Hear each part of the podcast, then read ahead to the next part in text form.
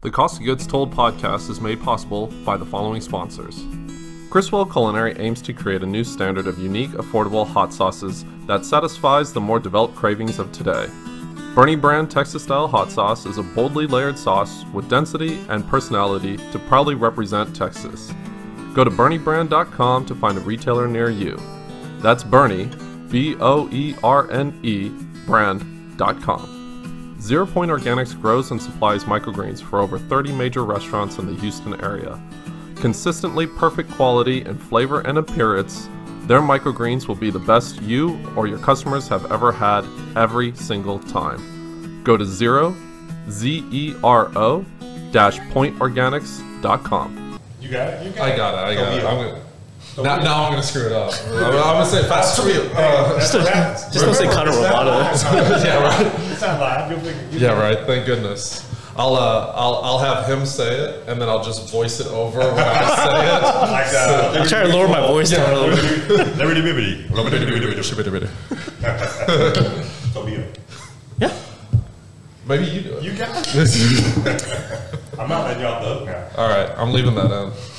Welcome to the Cost of Goods Told podcast. My name is Connor. I'm a chef and media producer. I am joined, as always, by my co-producer Darren Lafferty. Darren, Hola. Good to see you, man. Good to be here. We've been fumbling over this for a minute, but I'll get there eventually. We are here at Tobiuo. I am so sorry. It is a fantastic restaurant, trust me, because I have ate here uh, a couple times, and then when uh, COVID hit, we've definitely uh, gotten quite a bit of takeout from here as well.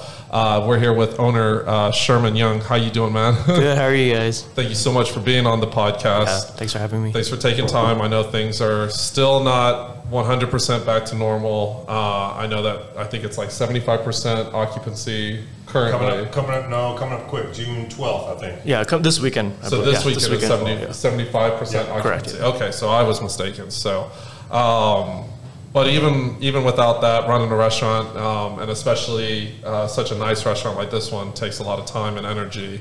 Um, Sherman, why don't you give everybody kind of a quick background on yourself um, and let people kind of know who you are? Uh, yeah, um, I feel like I have a relatively interesting background. I uh, born and raised here in Houston, or specifically Sugarland. I uh, went to college at UH. Um, graduated with a marketing degree. Pretty much did nothing with marketing. uh, I worked a blue collar job for I, th- I keep forgetting probably about eight years or so. Uh, mainly doing uh, operations and a little bit of accounting at a manufacturing firm. Uh, and you know, I picked up cooking probably about like around 2016. So it's not like I grew up with like a really interesting origin story where like my mom was like super authentic in cooking everything and whatnot. But I kind of picked up as a hobby, and I really struggled a while because I wasn't sure whether to you know transition to the restaurant industry or not. But um, and I was always one foot in, one foot out. So I would you know do stages here and there, or I would even find like a part time gig while still working like my office job.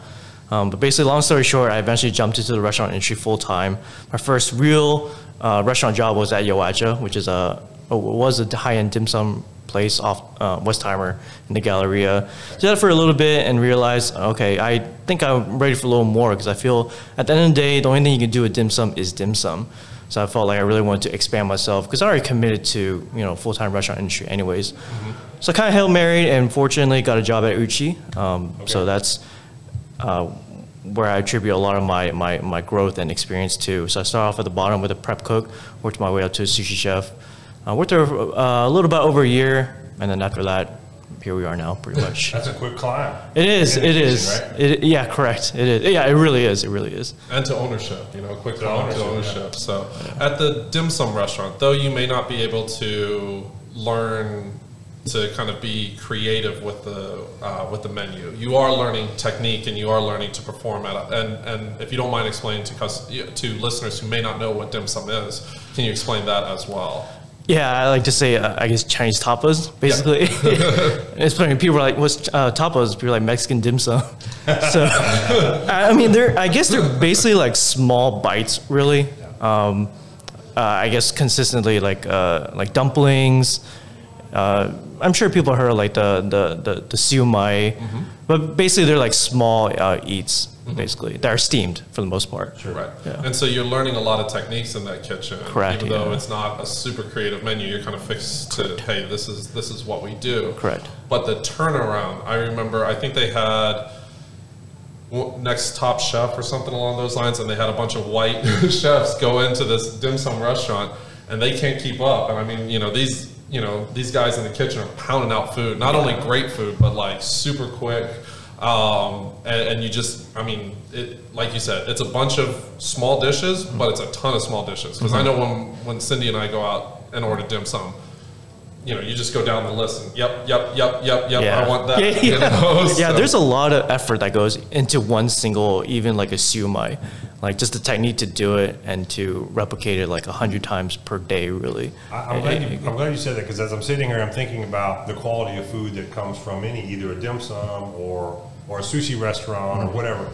Would you say that it's equally important to have great quality ingredients and also technique in preparing, in pre- in preparing those? Yeah, definitely. I, I think you can definitely tell a difference between th- the two. Yeah. I mean, definitely ingredients and something, uh, definitely a sushi, right? Because you're, you're consuming it raw for the most part. Sure. That one definitely, you can, you can tell the difference between, you know, better products or not. But even, you know, like uh, microgreens, you can tell a difference. Uh, with technique, definitely is the way you prepare. I keep referring back to sushi. But even with dim sum, if you loosely wrap like a, a, a xiaolongbao, which is like the soup dumpling, Yeah. If, if you eat it, apart. right, or it's gonna leak the soup everywhere, and you know that kind of ruins your mood, really. Right. So and I know technique's important in every cuisine, but it seems mm-hmm. like with so much hands-on, right, around either sushi or dim sum, it's got to be critical. It's critical that you close up all the seals and the gaps mm-hmm. and the things that could ultimately break down the quality of a product. yeah, I think uh, uh, Din Tai Fung. I, I, I, it might be a rumor, but I heard like they have each soup dumpling has to have like 27 folds or something. I mean, we, we weren't that crazy at Yauatcha, but it, it's you know that's to give you an I have example. no, I have no attention span for that. I mean, I- it's, there's too much technique. It's, it's a lot of repetition. I'm sure. Yeah, it's a lot of repetition. Yeah, and then I know David Chang has kind of talked about this that it's actually interesting that there's so much technique, and then even the quality of the ingredients are so good, but there's only a certain price point that you can put on mm-hmm. a dim sum dish, or makes you know even Yeah. on on Asian cuisine at times because people just have this idea that okay, if I make a homemade, if I make a handmade lobster ravioli, I can charge an exorbitant amount of money because people are used to lobster ravioli and Italian dishes being expensive. But what takes twice as long and is twice as hard as you know a, a suma, you know, or a, a dumpling or whatever whatever dish you want to call it, can never can never quite reach that price point, you know. And I Yeah. I don't know where that perception comes in. Now, do I love it and do I benefit from it as a consumer? Hell yeah. Yeah, Hell yeah, yeah. yeah. Uh, but I think it's interesting that so much technique can go behind something, yet the price point can never go above something else. Yeah. Um, at Uchi, on the opposite end of that spectrum, you go to a place where it almost seems like there's no limit to that price point. Like that's kind of a silly thing to say about Uchi, but I mean, when we would go in there, it was usually happy hour. Um, but the price point and the um, customer's perception was, I'm willing to pay an exorbitant amount of money for a few pieces of fish. Now, there's a bunch of stuff that back it up. Was there a huge difference in the two kitchens, you know, as far as what kind of the mentality was, what kind of the management style was between your first experience and then now Uchi? Oh yeah, a lot. Well, Yauatcha was uh, a corporate. They're owned by Hakkasan, which I mean they're globally pretty much. So everything was extremely strict over there. Um, but I think just in general, dim sum is much stricter in discipline because everything is is the same or like you can't really deviate. Like for example, like nigiri, you can either brush like soy sauce, you can brush the nigiri, you can put whatever toppings on top. Like siumai is a siumai, xiaolongbao is a xiaolongbao. Right. So I think they're very, and we always have this perception of dim sum too. Like you, you won't like you don't want to get like a siumai that has I don't know like chicken in it or whatever. Right? So I feel like everyone has this perception of, for example, like siumai. So in regards to dim sum, even if you make a high end, it's still very the same. Um, so uh, that was a little different, and, and I didn't really know what to expect too because Yauatcha was my first restaurant job. But when we went to Uchi, it was really different in the way of, of work ethic, basically. Um, and I definitely feel at Yauatcha, people are more viewing it as a job, like not really like culinarily pushed or driven. Well, I mean, which is okay too. It's just it's just different. Um, but at Uchi, every single person wanted to be better and wanted to push themselves, wanted to learn everything. So that can me in the gear is like, oh shit, I'm gonna fall behind if I don't push myself either. So I think definitely like the and just the environment, not physically, but just like the mental environment you step into. Because every day I like walk in the doors, it's like, oh shit, you know, this is Uchi. Like this this is not a joke. Like I had to step my game up, or I'm gonna fall behind because I represent this company and I had to do well too. So it's always like a, I guess it's more an internal factor that when you step inside, you're like, all right, this is different. So what made you decide, hey, I, I no longer want to be an employee for someone else. I want to be the boss. I want to be, this is where the buck stops. I want to be an owner. What, what makes you go from that, you know, working for someone else to jumping into buying a restaurant, running a restaurant? Yeah, I, I'm not sure, honestly. Uh, I, I usually just tell people I'm lazy. I feel that way a lot. So Yeah, I, I just tell people I'm lazy. That's like the easy way out, really. Um, but I think, to be honest, I do enjoy the because at the end of the day, cooking is still like my hobby. So I feel if someone were to ask me what I like to do as a job, I like to say the business side.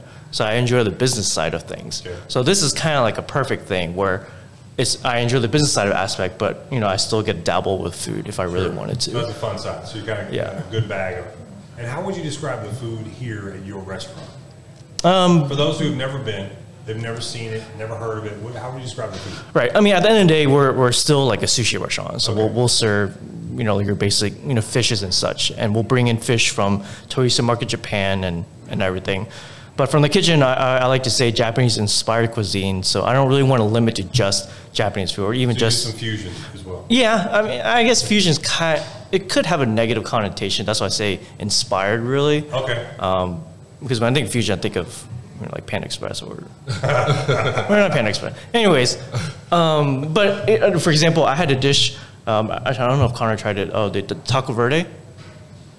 I think I tried it. I don't remember. But anyways, it's it was uh, sous vide octopus octopus grilled with a salsa verde sauce. Yeah. Oh. So, um, and with the octopus, I sous vide it in sake mirin. So that's the Japanese inspiration. But, you know, obviously salsa verde is not Japanese. So basically, I just like to try to output good food, like Yeah. my team and I. So it's fun, it's playful, and Mm-hmm. yeah. it's inspired by other cuisines as well. Right, exactly. I definitely don't want to limit myself to, oh, Tobiuo's just uh, Japanese or it's just sushi restaurant, really, Right. too. But for those who want to come, who are familiar with sushi, they can come and have sushi as well, or they can have some other inspired. Correct, yeah, yeah. Right, good. Now, when you took over this location, it was an established restaurant before. Did you have a early on mindset of I'm going to be owner and I'm going to be the head chef, or was it I'm going to take this over and go back into that management role, um, or go into the management role uh, instead? Uh, management, I mean, uh, I'll just be honest with you guys, like, for me, you know, I, I only really consider myself like a year experience in the restaurant industry.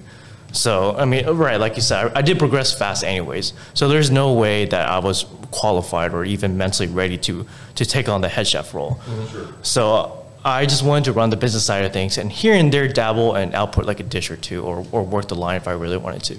So, right. So in the beginning, my goal was to be more of a management style. Mm-hmm. And, and I, I didn't really want to get bogged down with like a certain position too. Mm-hmm. I didn't want to work the line too much because I felt like other things would be sacrificed.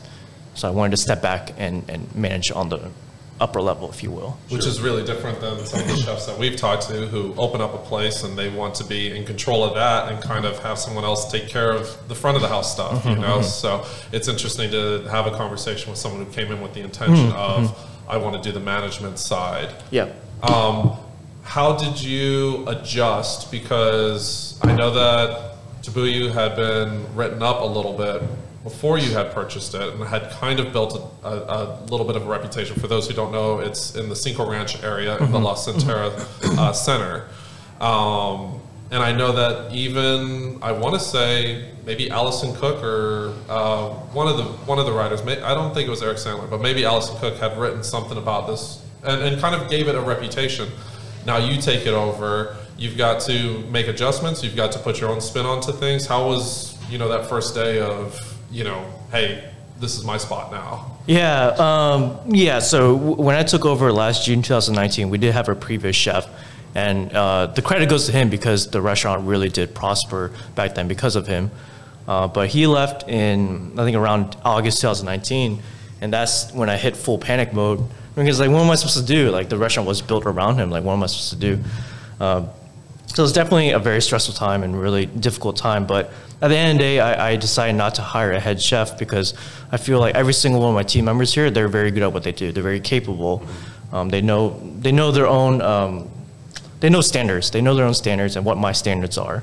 So I don't feel like I need to hire a, a title, pay them that much more just to enforce the same thing, which they already know already. Sure. So um, I basically had to, and yeah, so basically I had to uh, uh, kind of redesign the whole restaurant and the whole mentality. Because even before, when the previous chef was here, I feel like it was running like pretty militant style, like very disciplined. Well, I mean, which is a good thing too. Yeah. But being in that position, I, I wanted to kind of find in between between super disciplined and a little more relaxed too. People are here, uh, you know, giving their you know 60 hours, 70 hours if they have to. At least trying to make it a little enjoyable, if you will. Sure. I don't want them to to to hate this place basically. Yeah. Um, yeah, so it was different. It was definitely a challenge to really uh, redo the environment here, basically. Yeah. Yeah, it's kind of like uh, a new coach coming in, and it's it's the difference between a systems coach yeah. and a players coach. Yeah, yeah, you know? yeah, yeah, so yeah. Trying yeah, to find yeah. that balance, and we've, we, you know, I struggled with it, and I know other sh- chefs and restaurateurs have struggled with it, trying to find that balance because you do need to keep them happy, but you also, especially with the type of sushi that you serve and the food that you serve, you've got to keep a pretty high standard, you know, because mm-hmm. those plates aren't just coming out delicious; they're coming out beautiful. Yeah. Talk about kind of you know empowering your staff a little bit, you know, and and how giving them control and having to kind of go hands off was that, you know, I know that that was kind of the plan, but as they're developing things, how do you encourage them to continue to come up with something? It, I mean, honestly, it's pretty easy. I mean, we, because you know, like I said, you know, we have a lot of really good team members here. So you know, mainly uh, John, Steve, and, and Gio, they're the three main guys that are, are behind a lot of like the new dishes.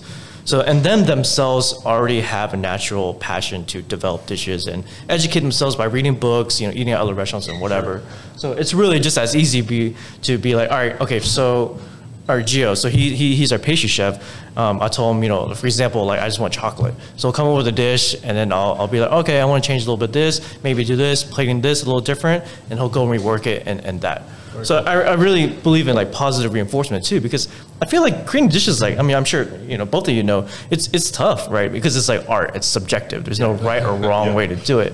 So I want to be sure that I'm, I'm, I'm positive. And it's, and, and again, like it's easy because it's not like they're putting out like horrible dishes. Like the, the food that they upload is good, so it kind of makes my job easier. I will say that there is a wrong way to do a dish if it's not my way. So oh, just yeah, sorry. I'm just kidding. I'm just kidding. I've definitely told people. Do you think um, now that you don't have a head chef mm-hmm. in the mm-hmm. kitchen, do you, do you have the same amount of fluidity amongst the team members, or, or are they always trying to be better? So they think they're going to be the leader one day, or is the responsibility spread out and they're all comfortable with that? Mm-hmm. right, and the latter. The responsibilities are spread out, but okay. I feel like not having a head chef, it right, like you said, it empowers each and every person because they basically have like equal stake in the restaurant. Be like, sure. it's my responsibility just as much as the next person next to me. So I think they're handling it well, um, to my knowledge, really. Does each of those individuals kind of have a station that they're in charge of? So like, if we're going to use kind of the French style of, of, of a kitchen, there's the fish station, and he's in charge of ordering the fish for his station. There's the meat, there's the veg, you know, there's the stock, and they're all in charge of like, hey, this is what I need. They bring it to the head chef, or now it would be you, mm-hmm. um, and say, hey, you know, I need this ordered, or do you have someone that kind of takes that responsibility for you? Basically, yeah, uh, and and spec- specificity, uh, right? Ordering, like they have their own ordering too. Okay, like, very cool. Right. So, for example, like Steve will do like the. Uh, the orders for our, our, Japanese vendors, and then John will order for like fish. Okay. So it is evenly split, basically. Very cool. Uh-huh. Um, when you went from Uchi and then you said, all right, I'm going to, you know, buy a restaurant, uh, an existing restaurant, what's going through your head? I mean, because is it all right? I got to grab that, you know, running a restaurant for dummies book, or, or what? Because I mean, that's that's a huge leap, especially like you said, with such a young culinary career. Yeah. You know, you're you're walking into day one, and it's like, had you seen a P&L? Had you kind of gone through all of that, you know, at previous restaurants, or was that all going to be brand spanking new day one for you? Pretty much brand new, but I mean, fortunately, with some of my previous experience, I, I, I knew what a P&L was. I knew what a balance sheet was. Right. Because I actually, eh, back like in 2011, I, I, I had a, I don't know if I told you, Connor, but I had a small business selling aftermarket motorcycle parts. So that was kind of my foray into, into uh, business, really. Gotcha. Um, but to, uh, to answer your question, really, um, so after Uchi, like I knew my next step was ownership, really, one way or another. So I did have a plan. Like I, I wanted to start like a fast casual restaurant. Um, but after playing and everything, I had a lot of doubts. Like, man, I don't know if I'm going to do well. I don't know if it's sustainable because I had to calculate how many of, of X amount of items I had to sell to even like break even or to pay my employees and everything. So it didn't really look good, uh, but so I figured this was a good opportunity, um, and I really liked this restaurant Tobiuo when I went, went to eat here. Um, so I think it was a good opportunity for an already established restaurant, so I can just walk in. I mean, it, it- of course, it has its, its, its ups and downs, like ben- or so not ups and downs. It has its advantages and disadvantages. But walking into an already established restaurant could be easier than starting brand new because you already have an est- establishment operation already set up. So that was kind of my goal. So when you decided you wanted to take over this place, was it for sale? Uh, it was. It was. Okay. It was. So then, what is what was the biggest learning curve uh, for you going from okay, I'm an employee to now I'm managing employees? What was that? What was that biggest learning curve once you were kind of handed the keys? I think just dealing with everyone. Yeah, I mean, right? Managing people? Yeah, uh, politics really. I think uh, politics, um, right? Because you know when you're when you're an employee, you're you're kind of like a robot. You, you say yes, chef, or, or, whatever. But you know when, when you reach like the upper ranks, and you have to really understand how people work, how people function, how people feel. Right. Um, you know how much to yell at them, how much to not yell at them. So that was kind of a challenge in itself Sure. And it, it you know it doesn't look good. You know when when a new owner comes into any restaurant, like I, I assume everyone was going to quit anyways. so so that was kind of a So challenge. Preparing for a labor issue. Y- Prepare and not prepare. I was kind of You were hoping they weren't going to. but- yeah, which is kind of foolish because, but I, I'm fortunate. You know, a majority of, of you know the people stayed. Yeah. So Good. Yeah, the key players at least, right? Right, definitely, Once yeah. You know the routine. Yeah, And get it done. yeah. Yeah, good. when you're trying to have a customer base um, and retain that customer base, being a new owner, are you making adjustments to the menu? Are you just kind of like, hey, let's just keep the cog rolling because it's working? Or what are you trying to do in that first three month time time frame? Yeah, that's a good question. So uh, I had to change up the menu quite a bit. Um, basically, to summarize, I feel like the old menu was the low end was too low and the high end was too high. And I think I might have explained a little bit.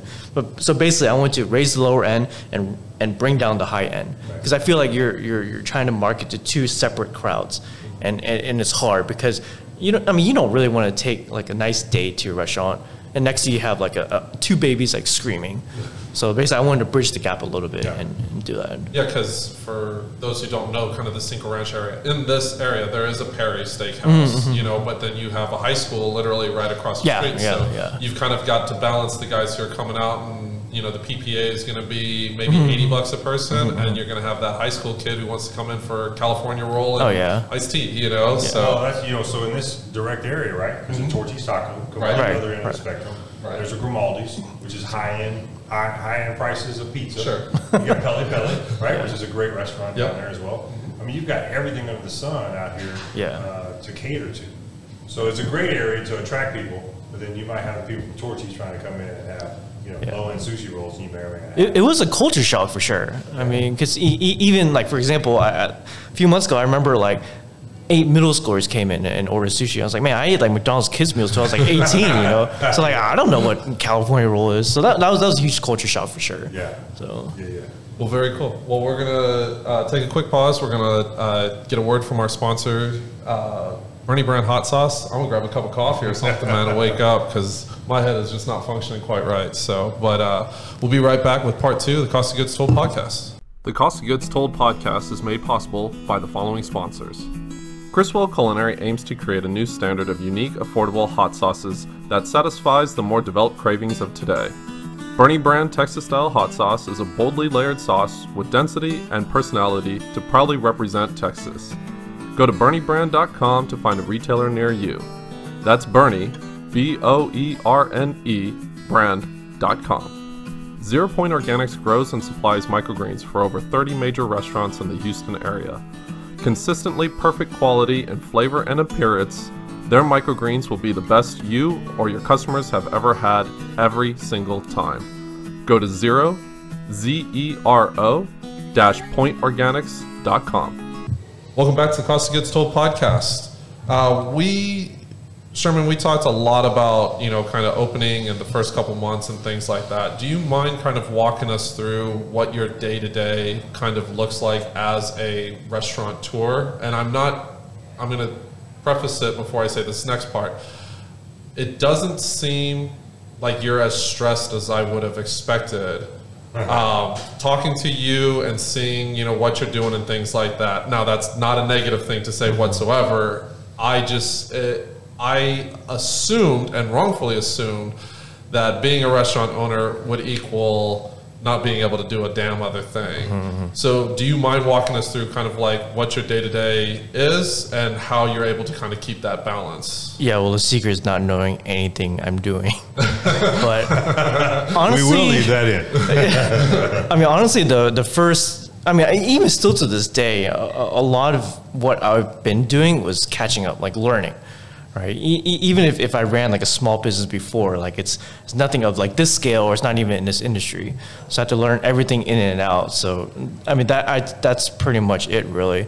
But fortunately, I have a really good team, even front of the house and back of the house, where I don't have to be really nitpicky with every single thing. Mm-hmm. So I mainly leave all the smaller operations to them. But for me, I like to step away and try to monitor everything by, you know, like looking at invoices or, or, or trying to plan my next step for the business and, and whatnot, like marketing and such. So you're not micromanaging the day-to-day activities, but you're looking at the big picture. Correct. And your, your Yeah. fingers are all involved in the big picture. Yeah, here and there. I mean, I don't micromanage every day, but I'll nitpick on like you know like uniforms or like you know presentation on a dish. Sure. But I try not to do that too much because it one it'll bog me down, and two it just doesn't look good. I guess. Sure. Well, because you've got, not only do you have an incredible sushi program, but you also have a pretty cool bar program. I know that I have definitely enjoyed the uh, Japanese old fashioned Yeah, yeah. from here. Yeah.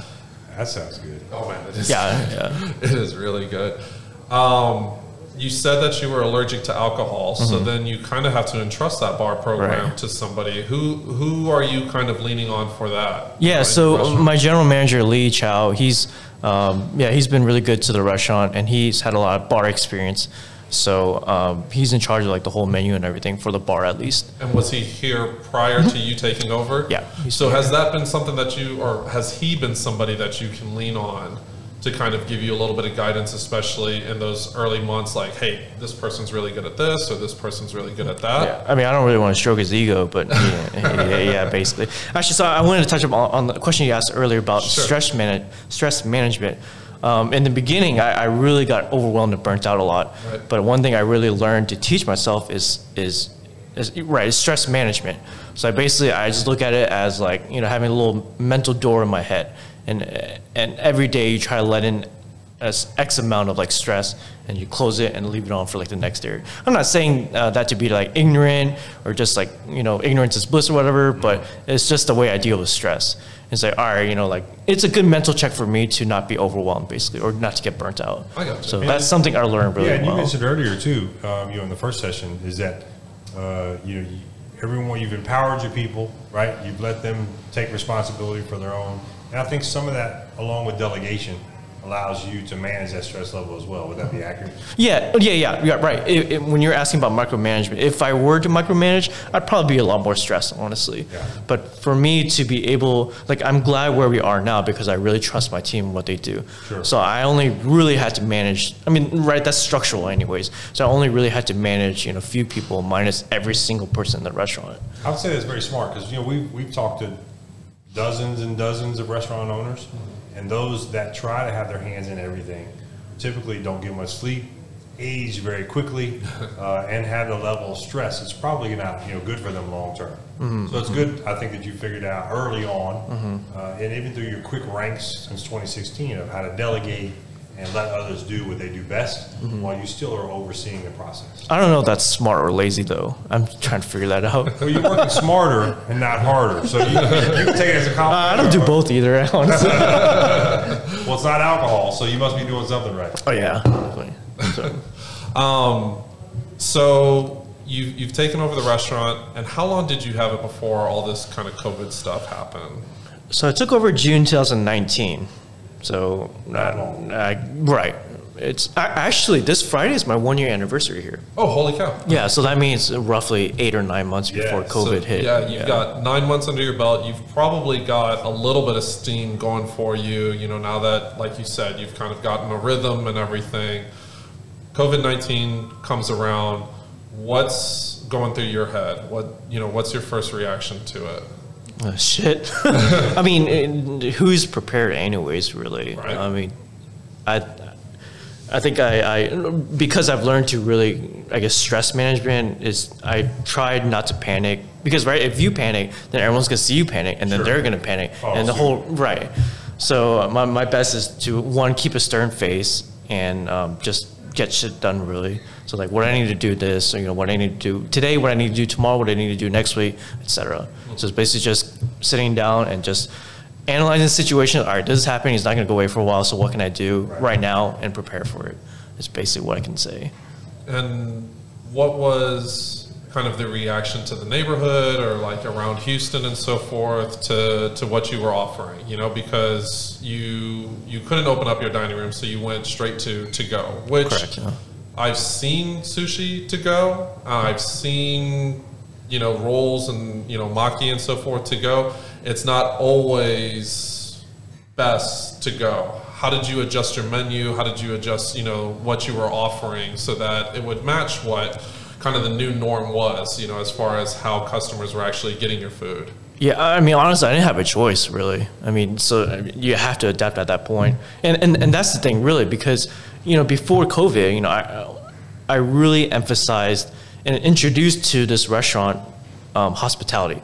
I really want to like take care of people, and people come in for an experience, not just to come in, order one thing, and get out. Like I really wanted to explain everything for them to really enjoy themselves, etc. So right naturally, when we switch to go, you can't offer hospitality. I mean, other than just like writing thank you on the back, you, you can't really. Um, so the one thing I have learned from COVID is to adapt, right? Adaptability, and that's something I learned from you know Alex from Fat Eatery. He always says you really have to adapt to you know situation. So yeah, so naturally, I've, I've, I've come up with like a, a few, I'd call them like family packs, where they're basically you know, a meal to feed, you know, like three or four people, another option to feed like five or six people at a really aggressive price point. Because I know it's not just restaurants are suffering, it's just everyone's suffering, really. Um, so that's really what I've been doing, or what I have done, really. So I think you said it was this Friday that it was The 12th, I believe On the twelfth, it's jumping to seventy-five percent capacity. When we are closer to like a more norm type of thing, do you think that these family packs or you know the these other items are going to be here to stay as as to go items? Or I, I remember one time you literally drove out and, and did a delivery, not just to me but to a, a couple other uh, orders in the area. Um, Is that something that you're going to continue doing moving forward? Yeah, that was pretty fun. I remember I was demoted to delivery driver during COVID. I would, I mean, I mean, a lot of my friends wanted to support me, so whoever wanted to order, and all my friends are in the loop, so whoever wanted to support me, they will order, and I'll just personally drive. So I've driven to like Edo, driven all the way down to like Pasadena, just to deliver. Yeah. Um, but um, for the family packs, I will not do it because I mainly do, I mainly price it that aggressively just to just to help out and everything. Um, but at the end of the day, I had to survive as a business too, and it just wasn't, it didn't make fiscal sense to keep doing that. That's understandable. But we're still pushing delivery. We're still pushing, um, like recently I introduced like a buy one get one on on online delivery, um, so people can do that as well too. And are you self-delivering or are you utilizing Third party. third parties? We're using third party, um, so we deliver up to seven miles, um, and if you order over forty dollars, you get free delivery. And How is that relationship with that third party, you know, delivery service? Is it working for you? Is it, you know, kind of a catch twenty two, you know, type of thing? It's not bad. I mean, of course, we, we prefer pickup because it's it's easier and we get to see the customer face to face. But you know, I understand a lot of people don't want to get out of their house, like me included. So I mean, delivery is fine. It, it works out perfectly.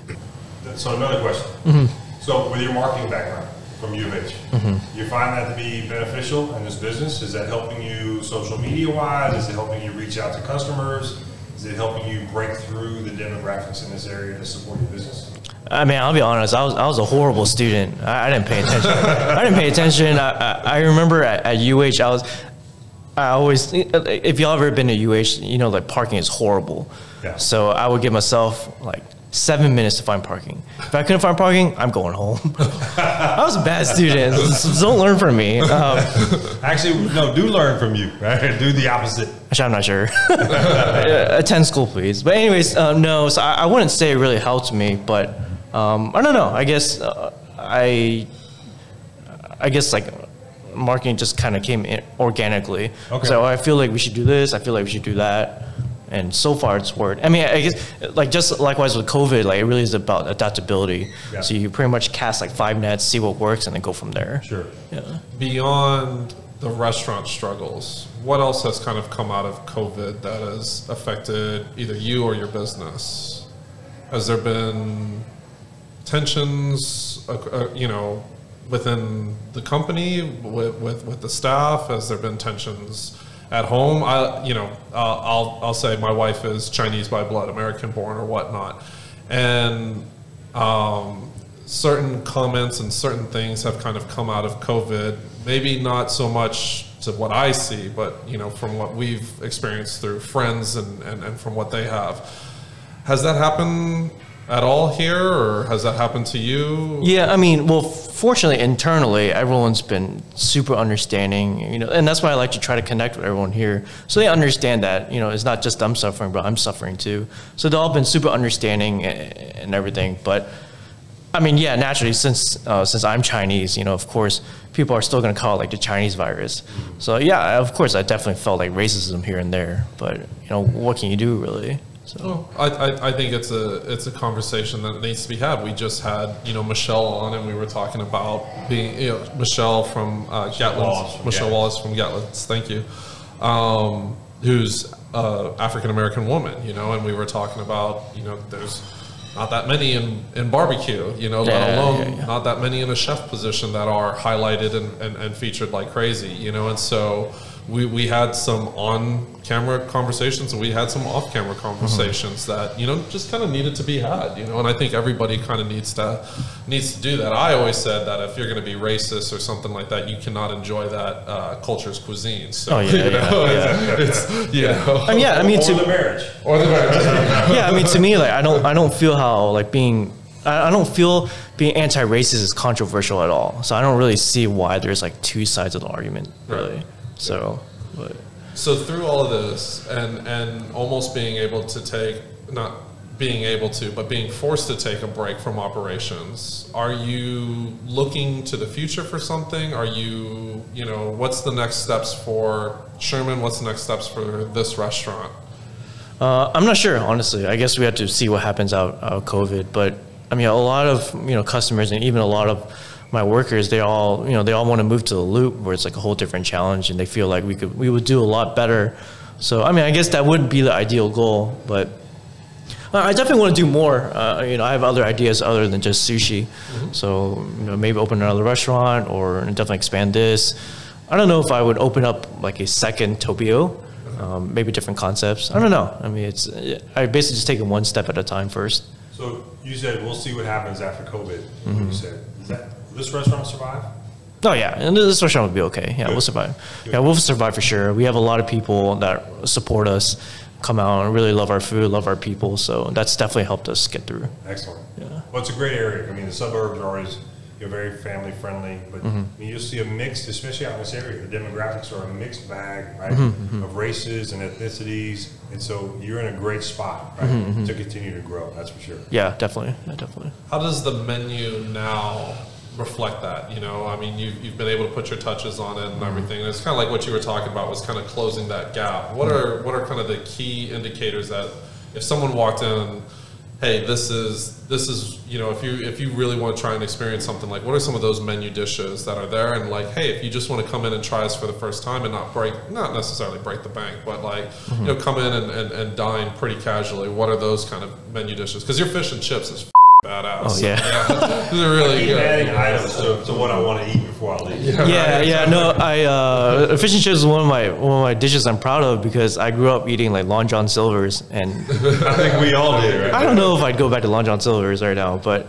so this is basically like a Japanese inspired Long John Silver's, where it's just tempura cod and Japanese fish and chips, or Japanese tartar sauce with yuca chips. Um, but to answer your question, I, uh, at the end of the day, you know, I think what we do best is sushi. Um, so any of our nigiri, because we each nigiri piece is dressed with uh, what I like to call yakumi, which is condiments in Japanese. Um, so we'll dress it with our nikiri or soy sauce and put our own little condiment on it. So it really personalizes each fish and really makes it distinctive between every other sushi restaurant. Um, another thing we like to talk about is cold tastings. So I like to call it um, sashimi pairings, if you will. Uh, like our sake chicharron is our salmon with uh, golden kiwis, and the chicharron part is like the um, salmon skin part. So again, with like this uh, sashimi pairings, I like to call it flavor pairings, but also emphasize the presentation part as well too. That sounds fun. Very cool. If people want information on what's kind of going on, how they can support, or what menus you know you're offering, the different um, the different options as far as pickup, delivery, and so forth, what's the best way for them to get that information? Uh, for yeah, for um, pick up and delivery, our website tobiuosushibar.com, T O B I U O. I don't know if that's I'm necessary. glad you, I'm glad you spelled it. 'cause People won't know. Um, yeah, but uh, you know, we're on social media, Tobiuo Sushi Bar on Instagram and Facebook, so people can find us there as well. Perfect. Yeah. Very good. Awesome. Well, we appreciate you taking so much time to, to talk with us and, and, and walk us through not just restaurant stuff, but things outside the restaurant. Is anybody you want to give a shout out Oh, out I'm to? sorry. Anybody you want to Thank thank you. for for helping you along the way, for helping your business be successful? I mean, you've spoken highly of your team members, right? Yeah. So we know you we know you think highly of them. Anybody else you want to give a shout out to, or a thank you, or a hello, or what's up? Uh, obligatory wife mention. uh, she she always supports me, um, even through my whole culinary career. She's she's been a huge trooper. Um, I'm sure y'all understand working long Yeah, hours and stuff. It's not easy, so she's definitely been supportive of me, been my emotional crutch, if you will. Um, second person uh, is, is Dory Fung. So she's she's been really good to me in the restaurant industry. So she's actually helped me get a job at like Yauatcha and even like Uchi, Mm-hmm. and she always keeps me in mind for like pop ups and everything. So she's been really good to me.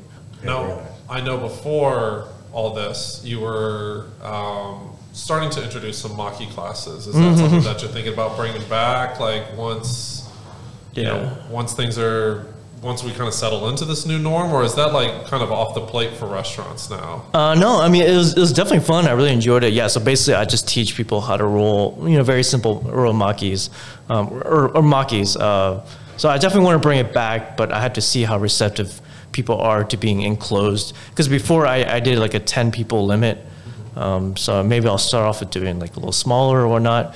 Uh, but I mean, the feedback from everyone right now is there. People are coming out to eat. Yeah. So I mean, so that means people do want to start coming out and try to live like a normal life again. Yeah. No, those uh, Maki kits, how did those go over? Because it seemed like a lot of people, at least on social media, were having a lot of fun. So, kind of explain what that, that was, because that was make your own Maki at home. Yeah, yeah, Right? basically. Um, you know, everyone wants to be a maki warrior at home. So basically, we sell the little kits. We'll include like a maki sauce, uh, sushi rice, and pretty much uh, ingredients to to make uh, like two to three rolls at home by yourself. So I mean, in lieu of our maki class, that's why we introduced it. Really. Those are really cool, especially when people are looking for at-home activities that don't involve any streaming services or you Yeah. know Yeah. any video games or whatnot. Yeah. Well, Sherman, we really appreciate you taking so much time to talk uh, with us. Yeah, thank you so Um, much. This is such a really cool place. I hope people come out and, and, and support like crazy. Um, you know, your your journey is an interesting one for sure. Yeah, thank you. know, and It's unorthodox, that's for sure. it's an Yeah, yeah, that's a perfect way to put it. Yeah. and, and very young too. You Yeah. know, because like you said, Friday is one year as a as a restaurateur. Yeah. You know, um, so we look forward to seeing what's in the future. We look forward to uh, this COVID stuff being 100% over with, or how Right. we're going to adjust to this new norm so that. Uh, people can patronize, you know, this this place. Patronize is that it? Yeah. Yeah. Okay. Thank you. Sorry. Again, Don't patronize me, but patronize the restaurant. patronize the restaurant. I'll take that. Thank you, Derek. Yeah. Um, thank you once again. Yeah, I appreciate it. Thank you so much. So awesome. Good to To meet you. Yeah. Likewise. to all of our listeners, uh, like and subscribe. Five stars. Five stars. We're out.